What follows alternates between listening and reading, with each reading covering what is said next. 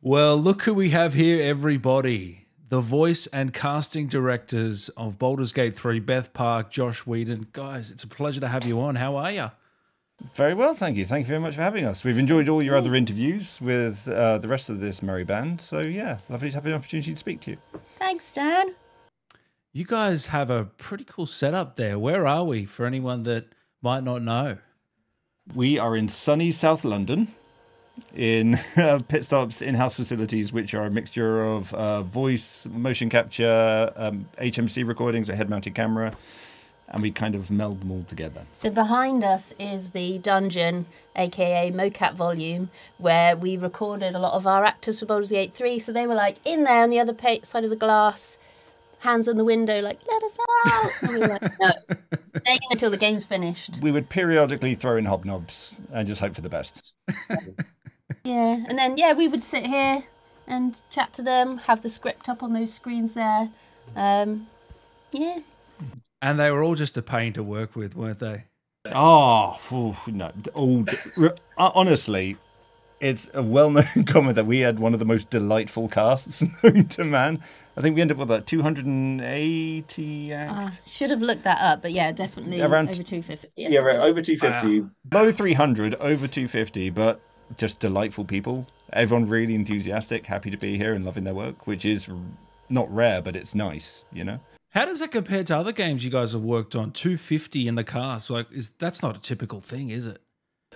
That is large, but not insanely large. The, the way that, when it comes to recording dialogue for game, especially, it's imagine the way I try to describe this to people. Imagine you're watching the film Gladiator, but you can talk to every single person in the around in the stadium. That's why casts are so large mm-hmm. because in order to actually populate a world, it's not like a film with extra. Every single extra has lines. I think one of the differences is that with a lot of games that we work on, they come to us like almost one of the last jobs is coming to us. Whereas with Baldur's Gate 3, it was growing as we were recording it. So, like, it grew up to a point with early access, and then it just kept growing, growing, and growing. So, when we first started, we didn't know where it was going to end, or how many people were going to be in it, or even like the details of some of the major storylines. We were like learning over the years that we made it. So that's like a, ma- a major difference with others, which was actually good in some ways because you'd be partway through the story and something would be revealed to the player or to the characters, which is a kind of like, holy shit moment. And for us in the studio and for the actors, it'd be like, oh my God. You know, obviously, no spoilers, not going to say any of them, but it did actually you know, a performance is good when the chemicals in the room are changing, like the chemicals in the actor are changing the moment. So if if there's like something real going on, I mean, part of that work's done for you. So that was actually a great thing sometimes. Mm. Do you guys want to go through um, how it all started for you in terms of, I guess, this game and this role and maybe a bit of your background for people that might not know? I originally started working with Larian on Divinity Original Sin 1, which was my first sort of proper game where I was brought in as an audio engineer and then later as the production went on and they got near the final death throes as voice director. Off the back of that, a couple of years later, we did Divinity Original Sin 2, where I was lead voice director and audio engineer at the time. And that went through for about a year. And then the Christmas after that wrapped, was when I was chatting to one of their writers because we spend an awful lot of time talking, and they mentioned, by the way, the next thing is Baldur's Gate 3, which was now for me five, six years ago. Wow. Yeah. Shit. Yeah. It's been been a little minute. He's fine. I'm fine. I've lived with nothing but fantasy worlds for the last decade. It's okay. Um, But yeah, off the back of that, then we had to go into working out like technology and how we were going to make this all happen and pipelines. But then, yeah, f- pretty much the better part of five years of production on top of that. Yeah, and Yeah. for me, I mean, just to clarify, although we look like family, we are not related. I was not this job because I'm his sister or his cousin. We just uh, We tried nepotism and that didn't work out with my siblings. So, Um, but yeah, I just I interviewed to direct on the game. Uh, like summer 2019, early summer 2019, and then um, started directing, yeah, in midsummer 2019. Is this your Yeah. first? Is this your first game, Beth? Well, This at the time it was, was, yes, in yeah. 2019. I mean, we work on projects, you know, lots of projects overlapping. Um, so now, by this point, many years later, I have done quite a lot of games. But at the time, it was. Um, so yeah, there was a lot of stuff that I was figuring out at the beginning, and you know, I'd be like months into it, and I'd be like, oh. Oh, so they're just like running around as they're saying this, like things like that, and I'd be like, oh, okay, okay, okay, okay. Obviously, four years down the line, I'm an old hat at that kind of thing, and it seems really obvious to me. So when I bring new directors on, I have to remember, you know, all those little details. So do you want to? Do you guys want to run down what what a day to day is for you guys for the audience? What what? Because you you're also casting as well. Yeah, Yeah. Um, well, I'll do my day. you do your day. Um, okay, so uh, we arrive in the studio in the morning, and so let's say we're in mid production for Baldur's Gate 3. And so the actor will arrive, um, and I will have like half an hour whilst the actor gets marked up, suited up, microphone on their head to obviously the day before or previously I'll have had a look at their script, but that will be my opportunity to quickly revise, quickly make sure all the questions that I had were had been answered, pull up audio from last time they were in. If it's not like a lead character maybe it's like an npc we did two years ago and they've written a pickup line. And uh, yeah we'll shoot with the actor. Maybe it will be like the longest session we'll do will be like a four hour shoot um, or it could just be like a one hour if it's just a few pickups um, and yeah that will be like a team with one of us or i mean this probably is a good point to say like we are not the only directors on the game Of like there's course, yeah. there, there was an army. yeah, yeah, we certainly should not be getting the entire credit for this. Um, we have a wonderful, wonderful team. So, um, yeah, director and a movement director and a mocap engineer and an audio engineer, all working together with the actor locked in there. Yeah, and then let's say in the afternoon doing a bit of casting, so pulling up like. I mean, at one point, the list, just the list of characters that we needed to cast was just frightening, really frightening. Um, but the writers were very good at like, even if it was just like a, and I think it comes across when you play the game, even if it was just like a one or two line character, they give you a really interesting bio, like give you like biography of the character, something to chew on. Which would just be like, oh yeah, oh that actor will be perfect for this because they're really good at playing, you know, a tortured victim, or you know, they're really they're they're really good at playing posh, silly characters, whatever. So even if it was a small character, you'd have something to hook onto. And so at that point, I would be like, um, okay, say it's only a two line character. Who have we got coming in in the next few weeks that could pick up that two line character? Because I'm not going to just get someone in just to do two lines because logistically it doesn't make sense. So there's this whole other very, very boring side of it, which is just like the logistics of who is coming in, who can do this well, who fits all the casting, like things that needs to be fitted. So that was tough. Your turn. my side normally start on the training, as it were. That's I've got like this lovely window in the morning of an hour's commute where I can liaise with our internal pre-production team and Larian's production team and questions that come in and things from directors or like writers or edit or some other thing whilst also doing session prep. Then I can come in, do a session for like say two, one, two, four hours, as it were, squeeze in some other bits in the middle of comms, as it were. And must it got to the point when it came to casting where I'd only chuck my oar in when it came to the the, the bigger ones, as it were. So lovely, lovely the fact that we brought Beth on to actually. There's like different types of role. There's the ones which are like either like global roles, people like companions who will come in and then be a massive part of the story, or like not NPCs but situational roles. Someone you meet in one area and that kind of thing. So it meant that I could focus more on the global ones, which was an awful lot of back and forth with Larian as well. Like we'd find tapes or doing person castings together and try and really find the best person to really encapsulate those roles, send them back, get notes from Larian, back and forth, and those kind of things. But yeah, and but yeah, working as a team was quite delightful on that kind of aspect. But then yeah, six to seven hours of sessions a day. Yeah, and also Yeah. trying to kind of like, yeah, commu- spin so many plates because obviously we were talking to Larian talking to the writers, and then also like I mentioned, we have this fleet of directors, so they, you know, our, we were their first port of call if there's any question in session, like what is this story or should this character have an accent or you know any little question like that. So hmm. you're trying to direct, you're trying to field questions like on the side, you're trying to cast. It was just, it was a bit mental. Enough to be getting on with. Yeah. I think is the safe way. So, for people that don't know, so Larian hire Pitstop to basically do all everything cinematic. How how would you describe the relationship? They've got a fantastic cinematics department. What we do Okay. is provide voice and motion capture recordings. So we give them Okay. the, we give them the tools in which their cinematics department can then create a world based on an awful lot of people in black lycra dancing around in an empty room. So that we do that bit.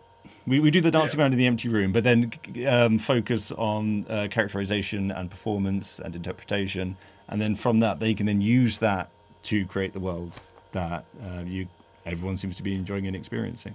So, who's your communication point at Larian for you guys? Who are you talking to? Are you talking to them on a daily basis, or Yeah, There's a lot of people. I mean, because there's so many different. There's your writers, but then each within the writers, there's a different writer for each origin character, or you know, maybe one writer will have tackled one area. Like for example, the circus was done by um, Rachel Quirk. So if I knew like, okay, it's a circus question, that's going to Rachel, or if it's an origin, you know, if it's a Shadowheart question, that's going to John. Or movement questions. It's there's a lot. There's a lot. So we'd obviously talk to the writers in terms of like scripting, but then there's also the motion capture team in terms of how they, of course, they need specifics on like either specific movements or set locations or props, and that's a whole other branch to talk to. But then we also need to talk to the cinematics department to see how it works in their grand scheme of things. Um, we jump around most of the company. The animation department is a whole other thing, which we talk to when it comes to like battle poses and things like that. Well, are you guys actors yourselves? Because as you said, it, it, I feel like directors, some of the best directors are, are sort of have that great rapport with the actors and sort of know, you know, how to balance. Yeah. You yes, me no. Yeah, so I was an actor for like 10 years and um yes, I de- that's that's like a major major major tool that I have essentially because I can see someone on the other side of the glass like knees knocking, you know, if it's their first first day, maybe it's their first game and I'm not there to kind of like be their mum. I'm there to basically direct well direct them obviously but so if you have someone who's like it's okay so this is where we are. Let me like switch your imagination on so you're not thinking about yourself. You're thinking about what your character's trying to do to somebody else as opposed to oh my god my voice my voice sounds bad or "Ah, i can't this isn't sounding how it sounded in my head in my bedroom. So yes i i I mean, every actor's different. They need something else, but that's my, I think, is probably my main skill is just kind of identifying, like, oh, I can see what you're doing to yourself right now.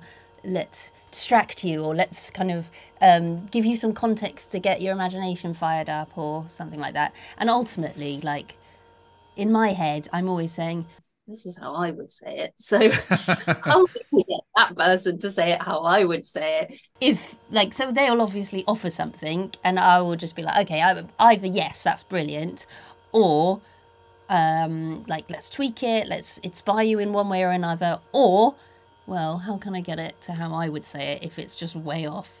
Um, and then that's a case of well, one of many many tools that you can use um, to try and try and get it.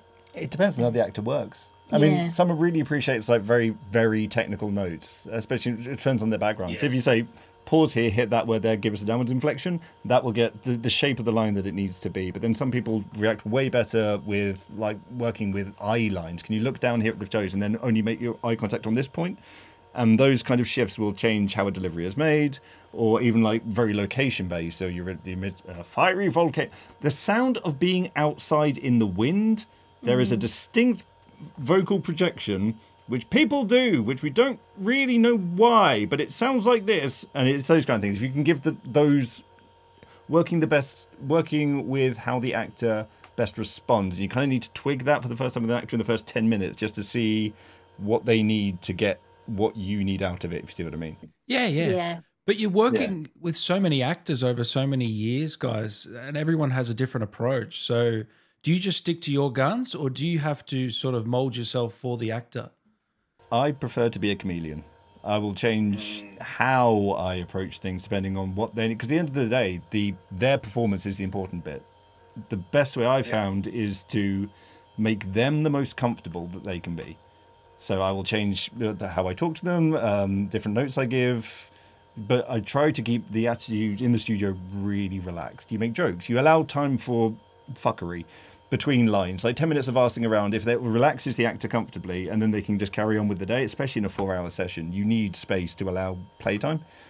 Yeah, I mean that's what it is. You can you can tell like when you're watching performance or hearing a performance, you can tell the difference between if the actors I mean, it sounds so lame, but having fun. Um, like, for example, Neil, who plays Astarion, like, he was having the time of his life in there. I can tell. and you can hear it.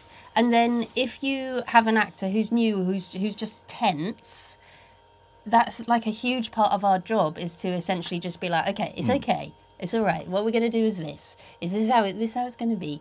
Um, and ultimately, it's not all about like let me go in and give you a shoulder rub, but it's about um, it is about relaxation because you know what it's like when you're nervous. Like your whole body, your whole body just seizes up. And mm-hmm. I mean, that's kind of the opposite of where you want to be if you're going to be giving a great performance. And the worst thing as well is that they are, by the time they've reached us, they're here for a reason. We've gone through their reels, we've gone through their casting. They- We, we want them to be here. And there is getting them in that headspace of, you're here for a reason. Yeah. You can do this. We believe in you. Let us help you do that. And so mm. sometimes it's just climbing people down from their anxieties. But then some people just hit the ground running. So, yeah. Yeah, the casting's like half the work, isn't it? Exactly. Finding the right Yeah. people for the right roles. Yeah. Oh, it's easy. Like it's so easy if you have the right actor in the right role. It's just fun. It's just so much fun. Um, you know, all you have to do is just, you know, paint your little word picture. Oh, you're here. You're in a tavern. you know, give them something to think about, um, and just set them off. It's when you can really do that um, sort of bouncing back and forth as well. So you've got you've, you've found someone who you know is excellent for the role, and you come in with your little word speech, as it were, get them set off, and then they say something. You go, oh, but hang on, because of that, now maybe we could actually add this into it instead, and then twist it that way, and add this another layer, and then they bounce off you, and then you get this wonderful partnership, and then. Someone from technical is there going, Can we just press record now, please? We haven't actually started yet. And then, okay, back to line one, I guess. So, how do you guys go with uh, the more emotional scenes? How do you approach? Do you approach those any differently, or are they just another scene?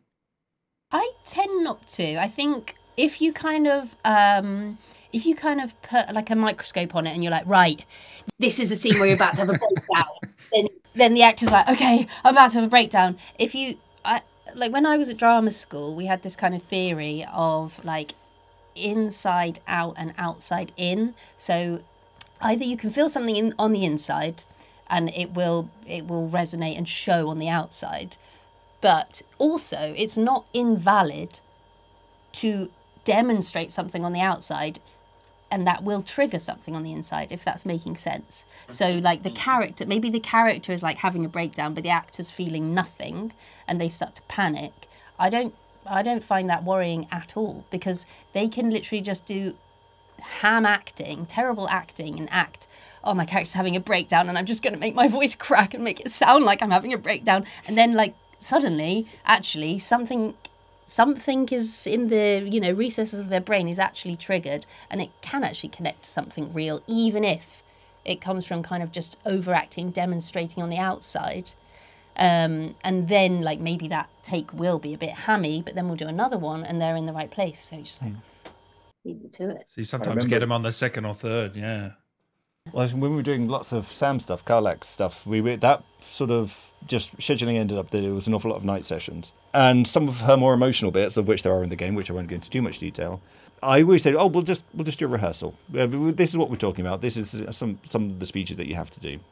And so we'll do a rehearsal, but we record everything. Once the actor's in the right place, then it's. I tend to go very quiet. Just Really? allow that. Okay, let's just go for another one. And these are these are my notes. Let's just pick it up from here because I don't want to interrupt them. they're they've reached the point where they need to be emotionally to be able to perform the scene, and then me going, "That's great. Can we go for another?" You know, it might break that moment, and Yeah. therefore, thus ruining what could be a really wonderful thing, and therefore just taking a step back, allowing them the space they um, they need to be able to perform. And God, with some of Sam's stuff, I think at one point everyone in the studio was in tears. Which Wow. like, that's great, Sam. Let's just go for one more. We'll go from here. you said that word incredible.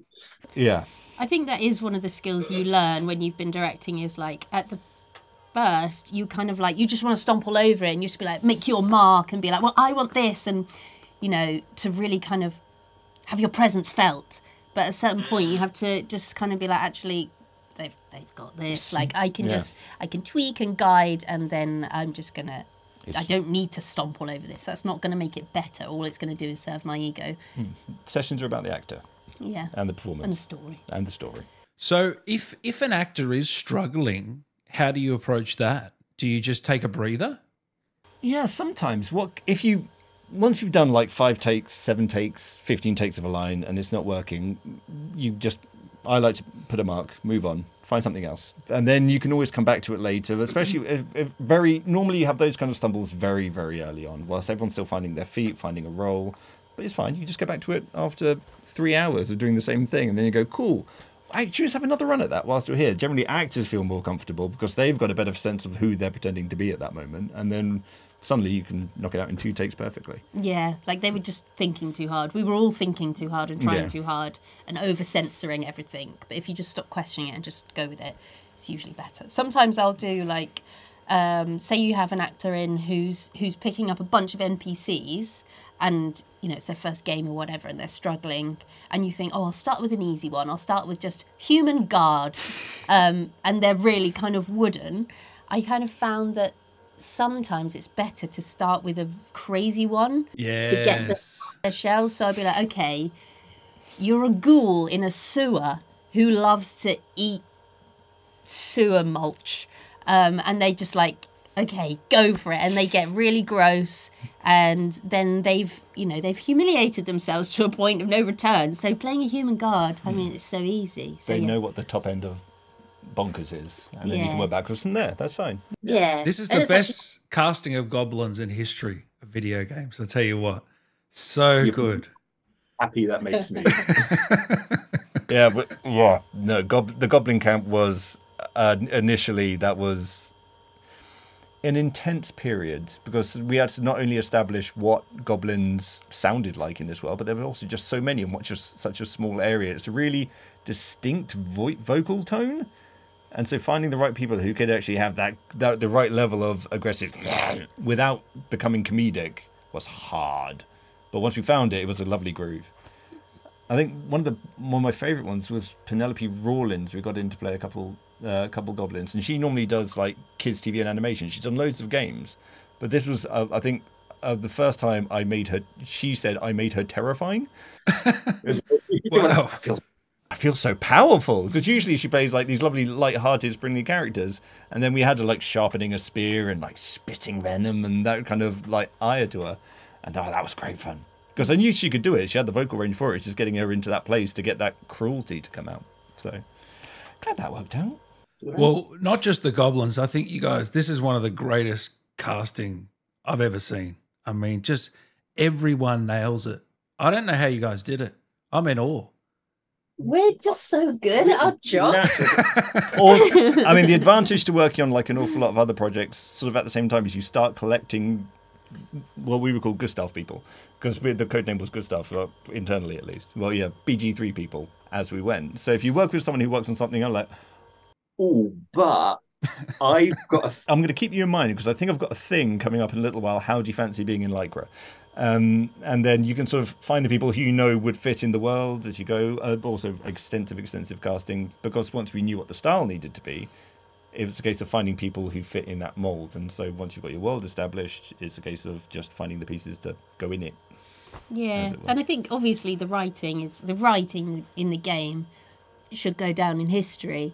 Um, and I think you know that helped us so much because obviously, like I said, you get your biography, but then also if you just look at the lines of the character, if the biography doesn't cover it, you look at them and you're like, oh, this kid's, oh, this kid's just really lonely. Oh, you know, whatever it is that's going on with that character. Um, and then, you know, we, It's safe to say that I think everyone that we spoke to from Larian's side really cared. Hmm. And it uh, just, I don't, I, that sounds really glib to say, but I mean, every single aspect, everyone was really dedicated to. So, um, and every NPC had like a, like a four, five, seven, sometimes even if like they've got four lines, but there's a full bio for this person because they've created them. And then That's it's a case of, crazy. justification to that by having a fantastic performance rather than go over there there's your trapdoor you know it's so yeah that's hmm. trying to li- bring that same level of care into what we did was sort of the goal and you know, you do, you do do games where um, things feel a bit generic sometimes. You're like, you know, generic soldier number four does generic thing number three, and you're kind of like, why? But I think Larian have spoilt you there a little bit, haven't they? Uh, yeah yeah, so you know, when you get that material, you want to you want to do something with it because it's inspiring. Um, i mean what it also does though is that on other things that we work on is then that's the kind of performances that we got for this is now our at least my mental benchmark it's like cool now let's apply this to everything else that we do Although sometimes it does make me sad when you see characters who aren't fully mocapped mm. now, because it's just so cool when you actually get that physicality tied in with the voice. But mm. it takes an awful lot of work to do that, and you can't do that for every game. So, or yeah. can you? A pit stop, we can. I feel very uncomfortable. Oh, it's fine. that's going to be on the edit. That's the cut. yeah, yeah. By the way, uh, Beth, I love your TikTok with all the little Oh, behind the scenes and funny videos. And I saw you. Was that your son that you got in the in the mocap stage? No, I have no relation to that person whatsoever. I don't know what you're talking about. About. Yes. Yes. So my son, like, it was a little one-line character, and the bio was like, "Small boy, um, yeah, who won't be let into the city." And we had a quiet afternoon.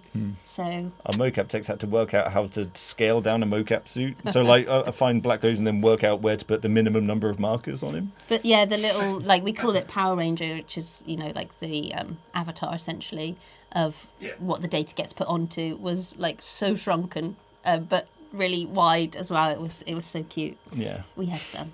But thank you. I'm glad you're appreci- appreciating my TikToks. I saw that you followed me. Just Beth Park, right? For anyone that wants to follow. It's Beth Park Director. Oh, It's- fancy. Oh. Oh. Um, I Thing is her other one. But that's, yeah. yeah. it's not Beth Park homemaker and um, um Yeah, no, I just talk about I just talk about like some of the casting and um, you know if I ever get to see any of the actors, I persuade them to come on the camera, Bullies them. bully them to come on the them. camera. Josh, um, so your first game, when was that? Was that Div- Divinity Original Sin 1? That was your first ever. Well, technically second, but the first one was so tiny that no one ever played it, so that's fine. But yeah, so my first game was yeah, DOS one. So compare you then to now. How have you developed over the last 10 or so years? I look back on some of the things I've done. Well, I've got longer hair and more children. um, but yeah, they throughout the course of this as a director, I've grown massively because norm I, I pr- prior to that it was just a purely voice background where you can rely more heavily on like technical notes, as it were, just to get through an awful lot of stuff done. Saying, well, okay, give us your best American accent, and then we're going to pitch it down from here. Hit that word, stress that, and there. That's meaning. Cool, we can move on. But by doing this, it relies so much on physicality that you have to adopt new language. You have to speak from a more like theatrical background in order to get the performance with the nuance and the reality that you need. So learning from the lovely team of directors that we have here, Beth included, on different ways of approaching the same thing. So as a director, I feel like I've grown in strength massively over the last 10 years. I think it must have always been there within you, to be fair. Because if I saw on paper, like, oh, this guy was an engineer and now he's like the lead director, what? I would be like, surely he's not good, but actually you're. you're brilliant. Mum! Yeah. no, but it must. It, mu- it was in there. Well, it's I did my dissertation, well, dissertation for my university degree. I did an audio degree. But uh, whereas everyone else recorded an album, I recorded a radio play. um, because Ah. Big fan of Radio 4 growing up, which is because I was It's cool.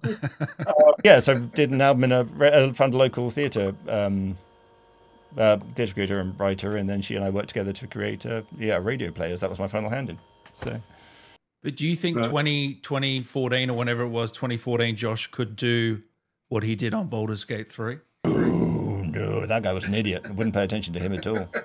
Actually, what's int- what was fun was actually I was having a chat with Emma Gregory, who was I mean, Minthara. Minthara. Oh, yeah. yeah. But we worked together first on DOS 1 and then brought her back for DOS 2 and now put her back for Baldur because she's just an amazing talent. She had to audition for it wasn't like nepotism or favoritism. She's had to audition for all these roles, but she's just fantastic. We were just having this conversation the other night about Funnily enough, me and her worked together as actors on my first ever job out of drama school, and she played my mum. Well, Wow. my step Yeah, it's really funny. I'm going to do a TikTok about that. But yeah, it was just seeing those people who've sort of seen how we've grown and changed over the years as well. So because this was her first um, uh, mocap job. So yeah, and so she and she God, she bit into it. She was passionate. She wanted to know everything about it. So good. And so yeah, from going from zero to hundred in terms of mocap for her, which was delightful to see. So chances are Baldur's Gate 4, if that ever happens, she might get a, a look in. the track record's looking good for her at the moment. And nothing. Lucky penny. you know. Beth, I guess the same question for you. How have you developed over the last four or five years on this project? Um, yeah, I mean, I've got so arrogant doing doing this. I'm so cocky now. Oh, so- Josh has got to pull you in line, does he? I wouldn't even know how.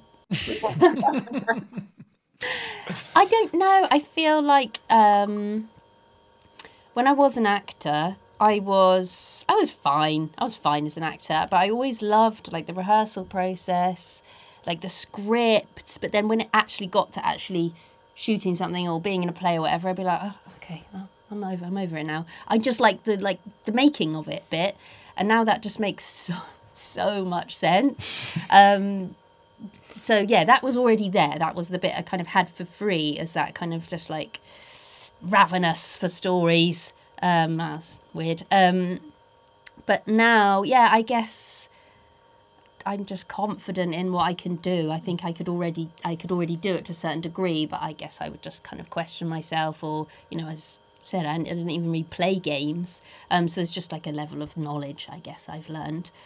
Yeah. I, I think I'd, I'd love to hear your guys' take on AI in voice acting because that's a big topic at the moment in the industry. And what's your opinion, if you can? I it's not there yet. Which is the first one. It's not it's not there yet. I don't think it will ever replace a real person on the grounds. There's so much nuance. Like That can be added. it's it you it's just never going to happen in terms of like you know if you want like a really like gorgeous in-depth cinematic experience but w- will people attempt it oh um, I think, yeah, I think they will. I mean, ultimately, corporations want to make money, um, and that's that's just all it comes down to. If they can do something cheaper, they will. But I think Baldur's Gate Three is an amazing example of like people were pouring out their heart and soul in there. They were. Um, left it all on the field they yeah. really truly did, and we were like capturing it and bottling it and delivering it. And you know, a computer can a, a computer could mimic that, but I think the audience won't get the same response because they will know it's not real. The computer never felt anything. Um, and the actors in Baldur's Gate 3, you know, the, the response to the cast, you know, the way people are invested in the people, the cast behind the voices as well, I think is a huge selling point to the game. Like, you know, people love the origin characters and a lot of their favourite NPCs. And obviously, they're not going to be like, oh, I love AI voice bot. 7,000. I bought the game. Them. i mean there will be a certain sec- subsection of the player market who will be but that's a different Possibly. thing yeah but yeah, I just, I mean, obviously they're gonna try and they're gonna try and do it to to spend less money. And I think for you know tiny indie studios who are just doing like little bits of voice here and there, obviously I would encourage them to get real actors because you're going to get a better result. But if they have zero budget. like maybe that is maybe that is where it could get used. But for a big studio making a big game, the audience would expect better, I imagine. Mm, for AAA or quadruple A, which is now the new benchmark standard. Yeah. Yeah. It is now what what you guys have done with this game. It's like quadruple A now. It's a new benchmark. Yeah, Larian set the bar. We had to meet it. That's with everything that uh, that went into it.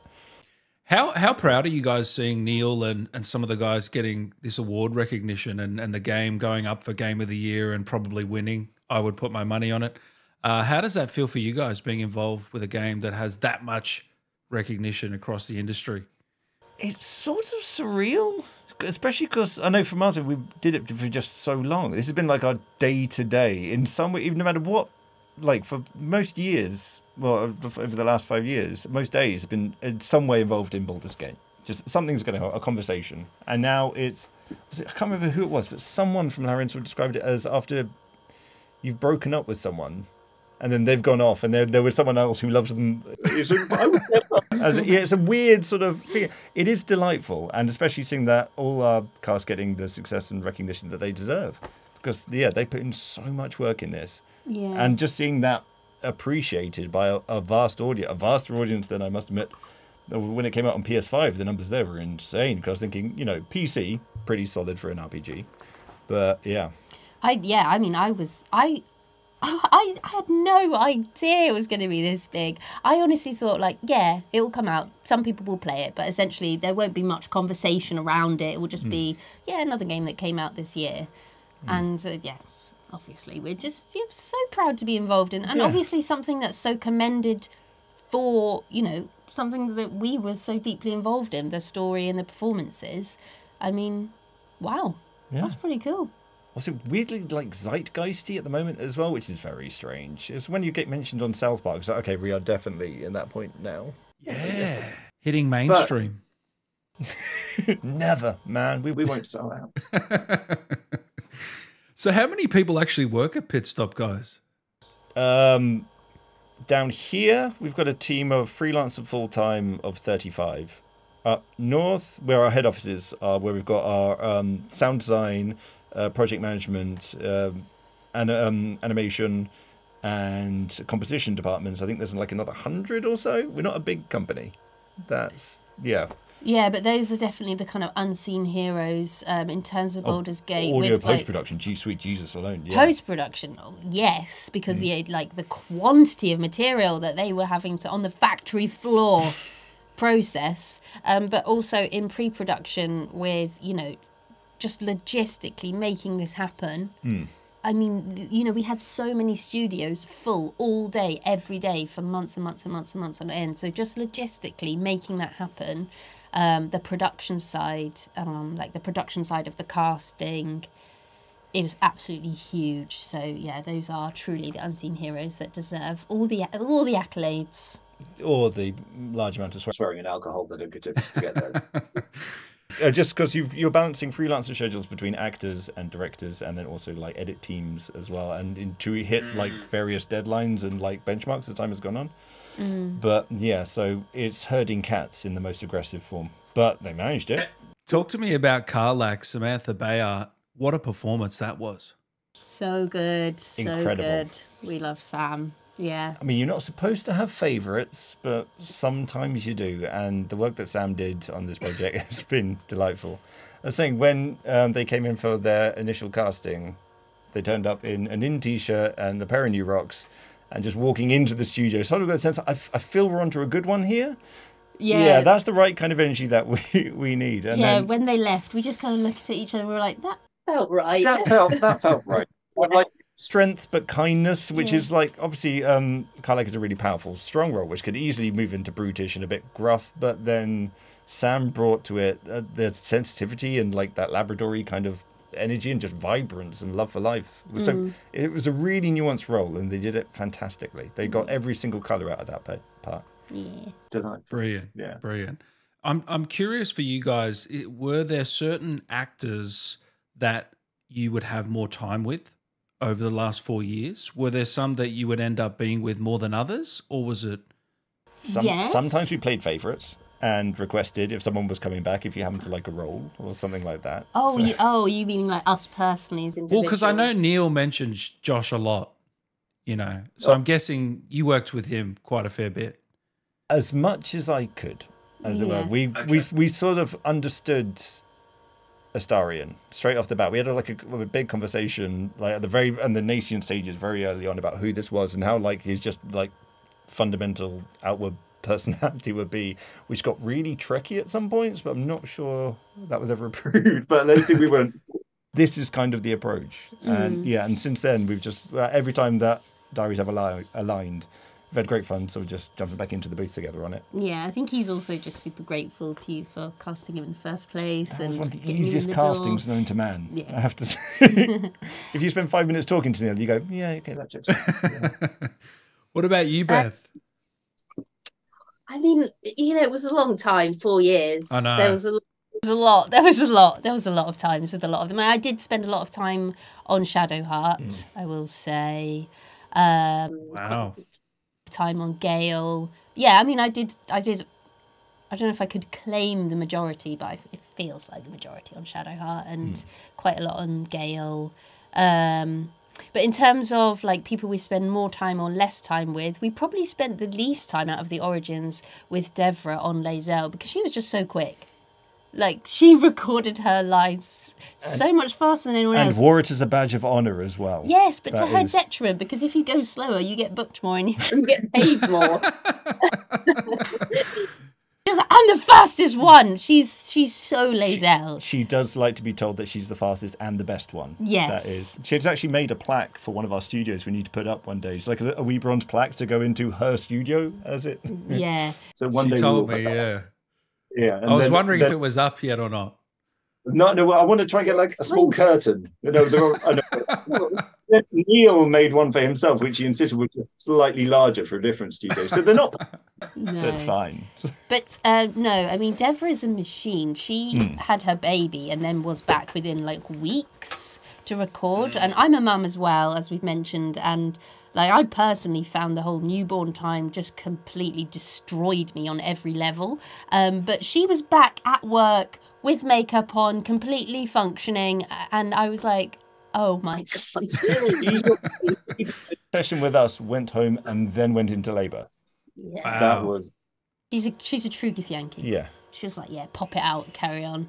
We, we, we, I'd like to point out we didn't make her. We had like backup plans for like body doubling or just get her to sit down and read and then we could like take care of it in post. But she was like, no, no, let's go. She I'm insisted. fine." She she just turned up at the studio. yeah. We didn't even book it. She just kept turning up. It was Loved it that much. This is the thing. We can go uh, through all the characters and we can be here for five hours talking about everyone.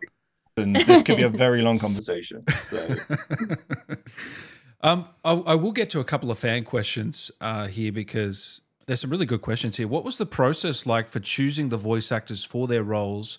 Do the writers have any input in that process at all, or is it completely up to you guys as the casting directors? Depends on the scope of the role. Normally, especially if there's something which is really niche, I like to go to the writer to find out what's what, what kind of voice they had in mind. Like there's a few, especially with writers that you know quite well, you can sort of like pitch them ideas, so you know roughly what they had in mind, so you know what you're looking for. But then it's putting it through the lens of the performance style of this game as well, if that makes sense. Because they might suggest something which is a bit outlandish, be like, cool, so what would be the BG3 equivalent of that? That's the kind of person I'm looking for. And then working out backwards from there. But then for bigger roles, obviously, we we need to sign off from Larian themselves. So we'd get tapes and reads and either get in person auditions and then go back and forth and then kick it around. Yeah, So- but then for the smaller ones, yeah, it was pretty much. Then it was, we yeah. just went for it. There was a nice example of for Lucretius, who is the circus ringmaster.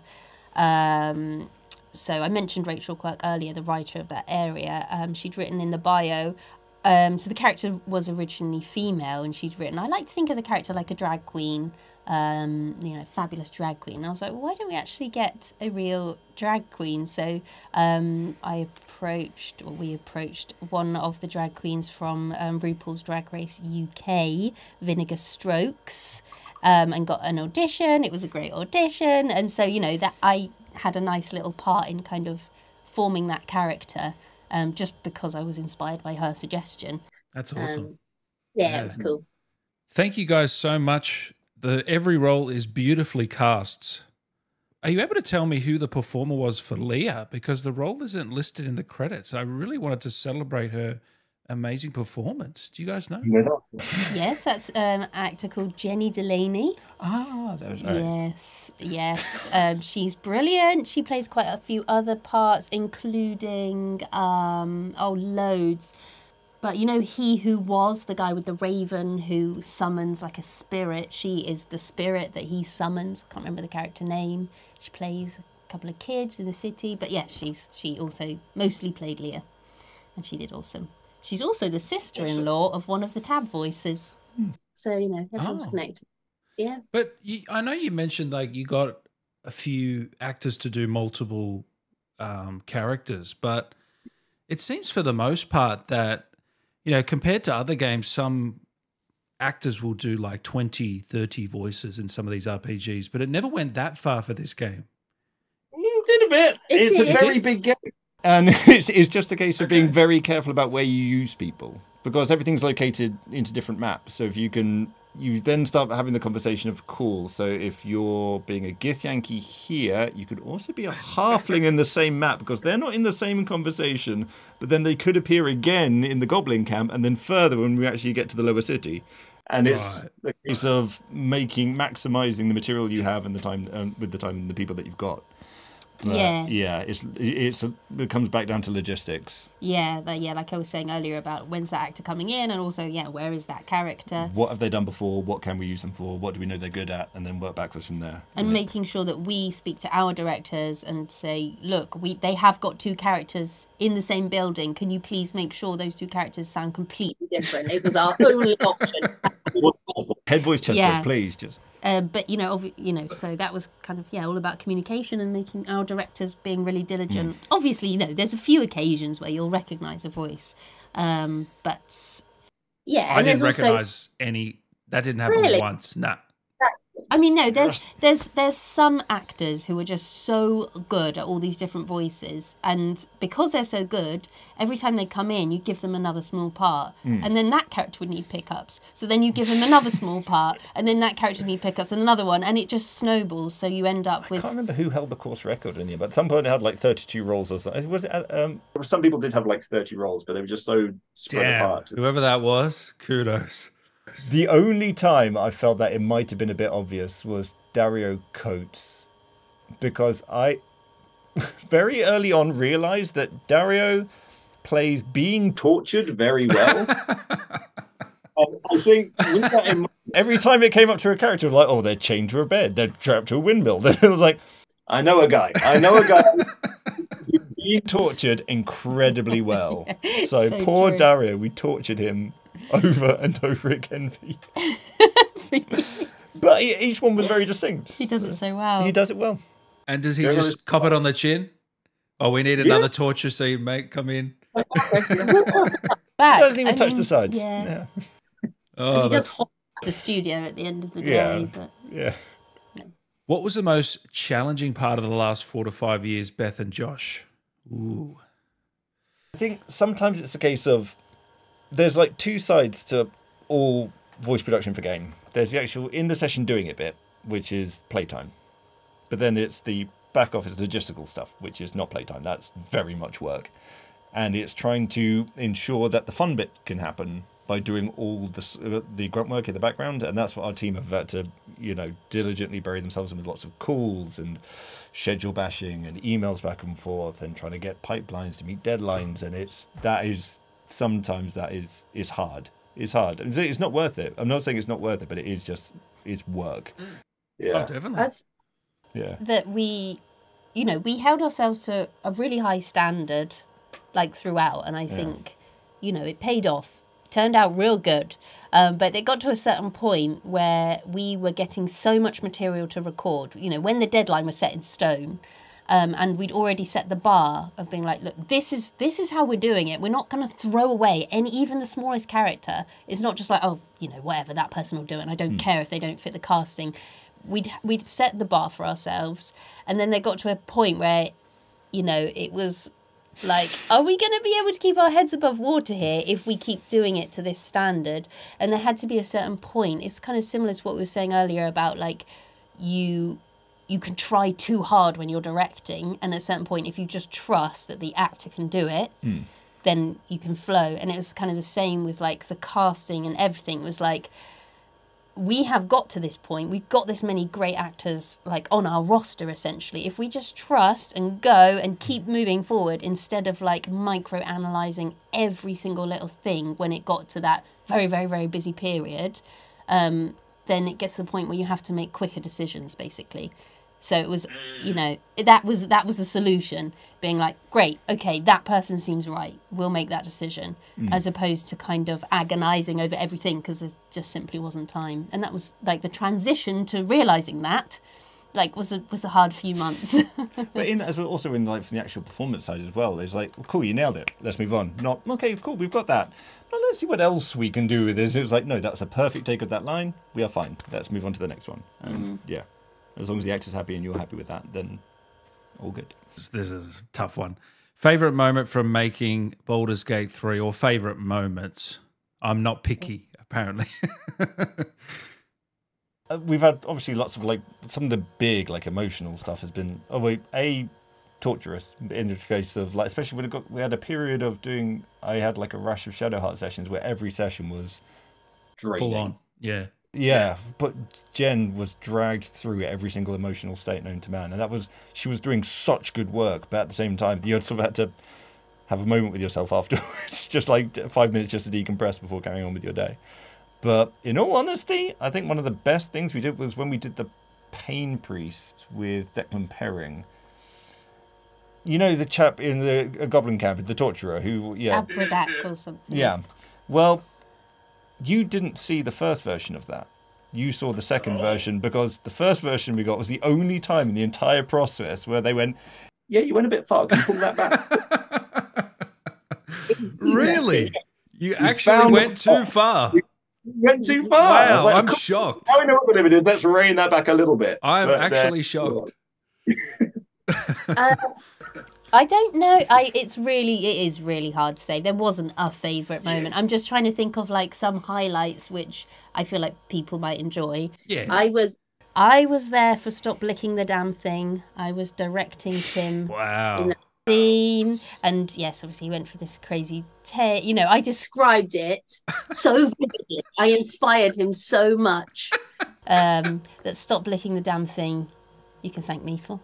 Um, and also, I was there for Neil's last session, um, and that was actually really emotional because I was like, okay, this is the last line. This is our final line, and it really was the last. Wow. Um, And he was really struggling to get through it. Like he needed a moment because you know he gave it his all. Like he gave it everything. Um. So yeah, he did the last line, and then like had a little cry, and we were all just a bit like. Um. So that was like really beautiful moment. I was really really happy to be there for that. Oh, so many Shadowheart and uh, with her parents. like that was Oh, yeah. heartbreaking. and amazing and so good so many amazing moments and you know you feel like you feel like you've imagined it all. You've been there on this amazing journey with these people over the years. And then just like watching little bits of it um you know seeing it back it's just amazing just to you know wow this is like a massive big deal. This is huge. One for me, Sarevok was great fun. I have to just in a bizarre way because obviously the character established from BG, you know, One and two. One and two, what yeah.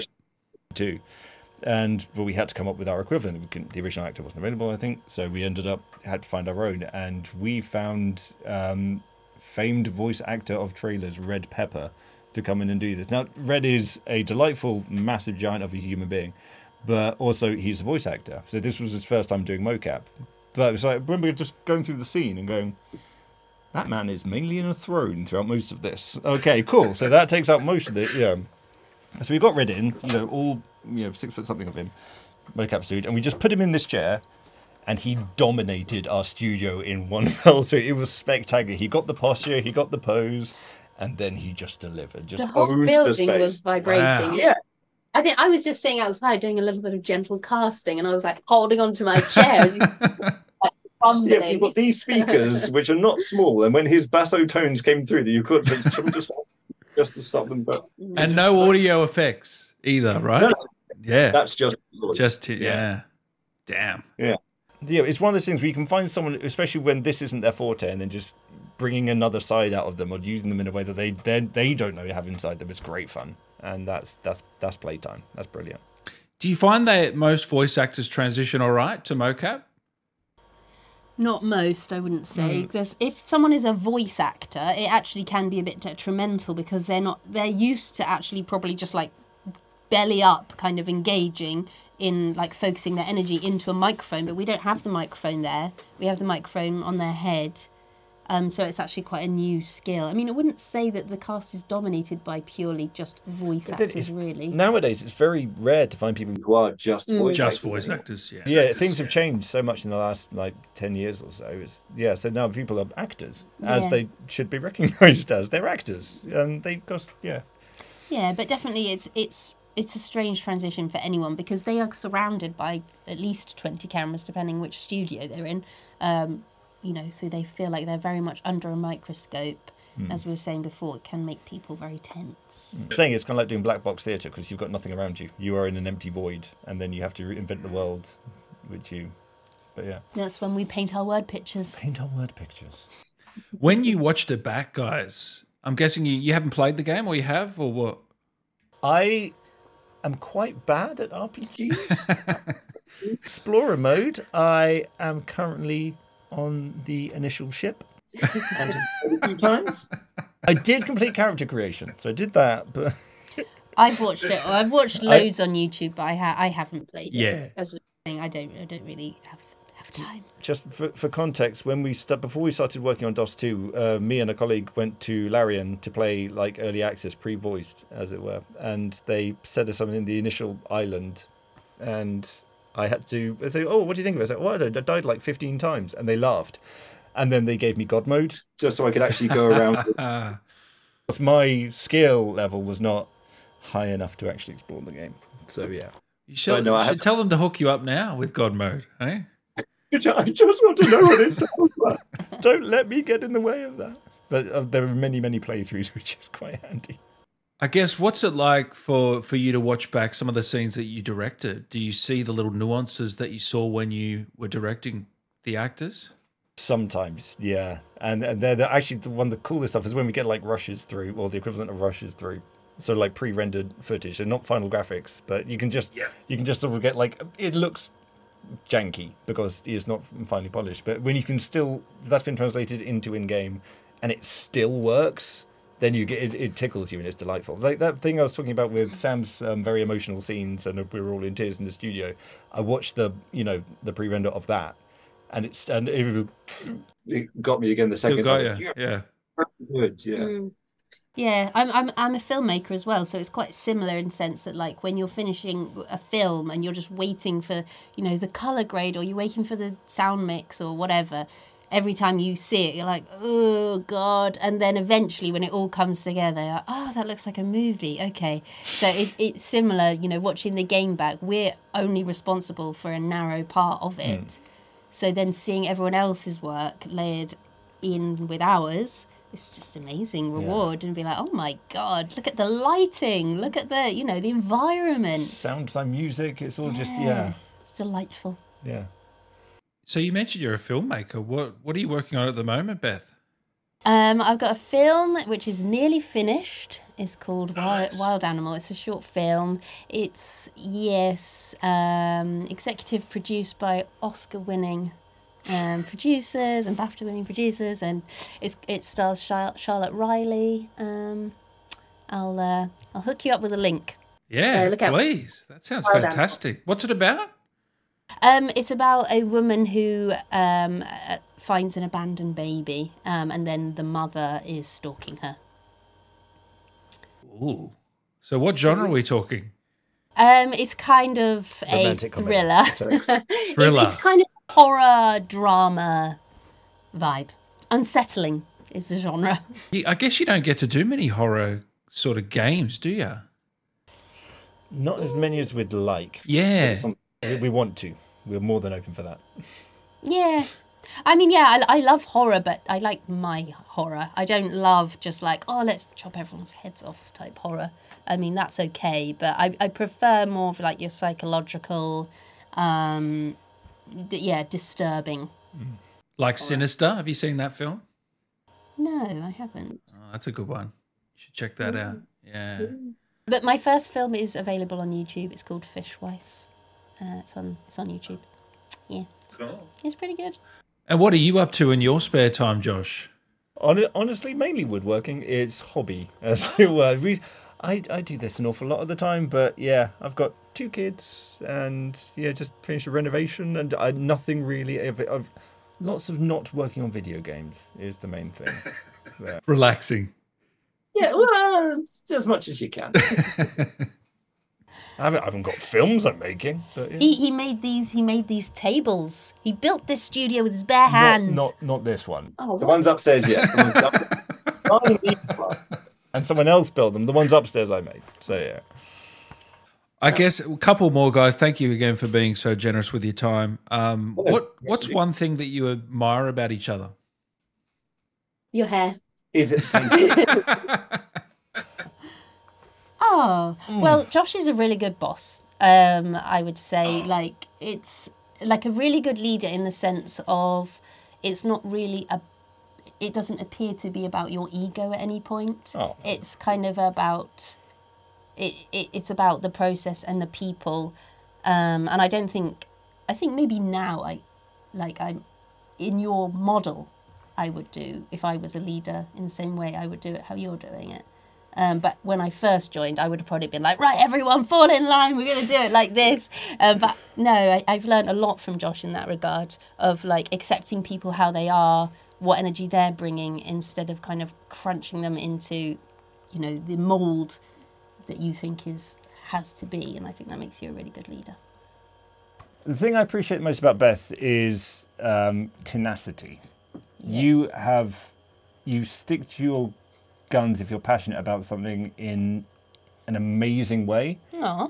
It's it's a thing like it's very easy, especially with what we do. There's an awful lot of like of mentioned the grind and paperwork of it, and sometimes it's very easy to just to like let things not slide, but like, oh, okay, it's fine, it's a bit dirty, we'll just crack this through. But if I know that if you're talking about something and you are passionate and care about it, it always gives me pause. Ah. It's like, okay, maybe I should actually spend more time paying attention to this because if you care about it this much, it must be important Aw. and therefore making sure and then sort of stopping listening and then trying to enact as best as possible within the confines of what we do so I said? Good leader. Good team. In darkness And dark, your darkness. We'll leave it a bit. You guys are kicking ass. I love it. Do you have any? Um, would you would you give any? Could you give us any tips as we as we wrap this one up? Tips for actors coming in and auditioning, and and what? Any sort of tips you can give for? Um, yes, I got so just I guess this is just a blanket advice on acting. So it, if you're auditioning, if you get in the room, um, just in general, um, it's it's two really different things. It's craft, which takes effort, but it's also relaxation, which takes letting go. And then if you combine those with your imagination, so you have to do the craft beforehand. You have to you've worked on yourself, worked on your craft, and worked on your skill, and then you have to completely forget about that. So when you're in the room, if you have an actor who is just demonstrating their craft, like demonstrating how well they can talk, it is not good. It's dead. Um, but if you have someone who can let go of that craft, they've done all the work, they prepared, but then they can just be like, okay, goodbye. Don't need that right now. Now I'm in the room. Um, and they can let go and they can relax. And then the power triangle to imagination. So that's like where we're trying to get to. Like if you can allow yourself to relax enough in order to imagine what is going on and you have the skill, you're you're going to be absolutely fine. That's That's Great answer.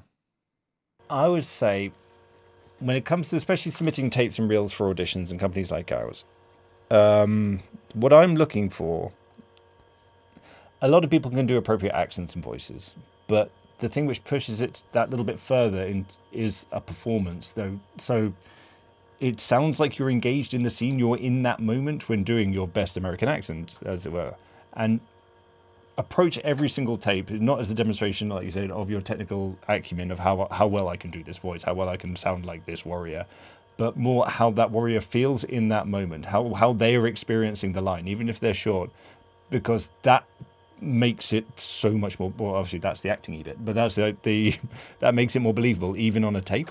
If, the you, even if they don't completely fit the brief entirely, but they've got that engagement with the role and they're in the situation where they where the line is being delivered, that is sometimes more interesting than you know being able to fit a brief.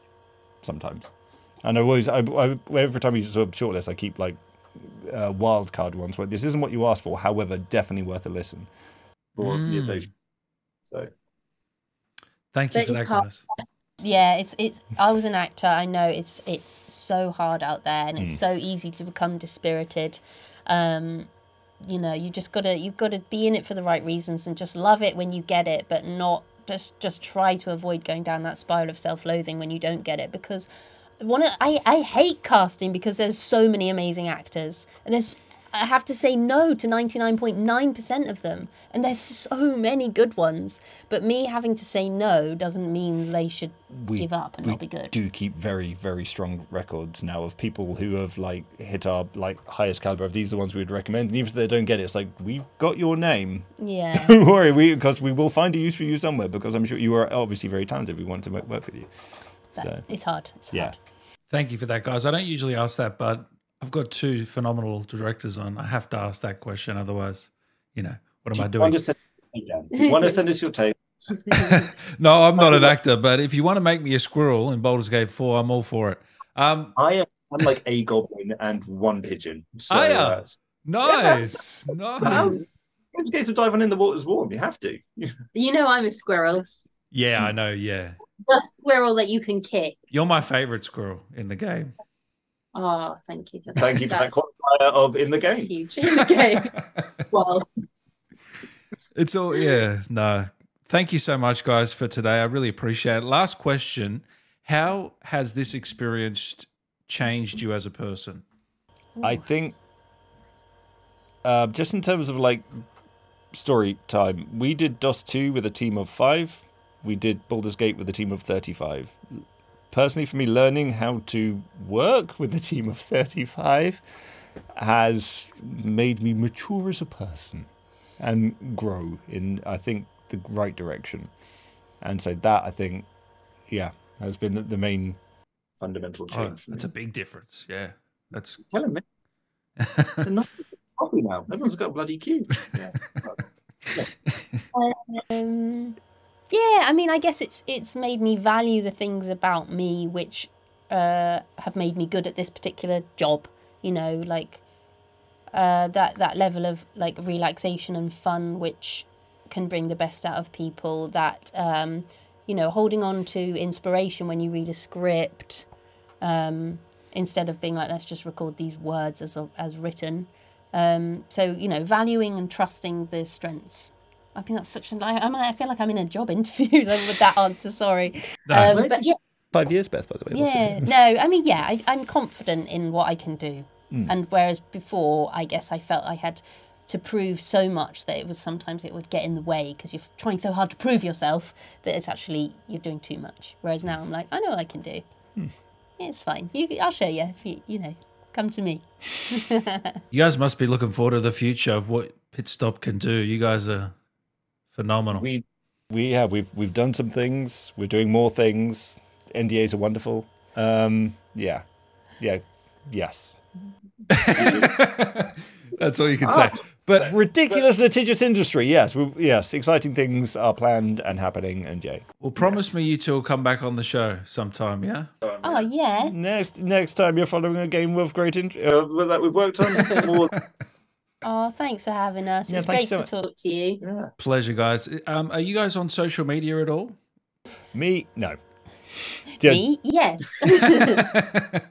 he has a woodworking account with a hundred followers. Yeah, it's the worst. People keep tagging my woodworking like on Instagram. I just I wanted something to a place I could keep photos, but that means that so many people tag me. It's like, who is this guy with the bench? I don't. Yeah, but No, Yeah. But anyway, Beth. Yeah, I'm on Instagram, Beth Park underscore Park Beth. And yeah, I post about my films on there and just a little bit about me and a little bit about video games. And then TikTok, Beth Park Director. And I talk about Baldur's Gate a lot on there. And I talk to the actors whenever I can get hold of them. Um, and it's all very silly, but I am enjoying it.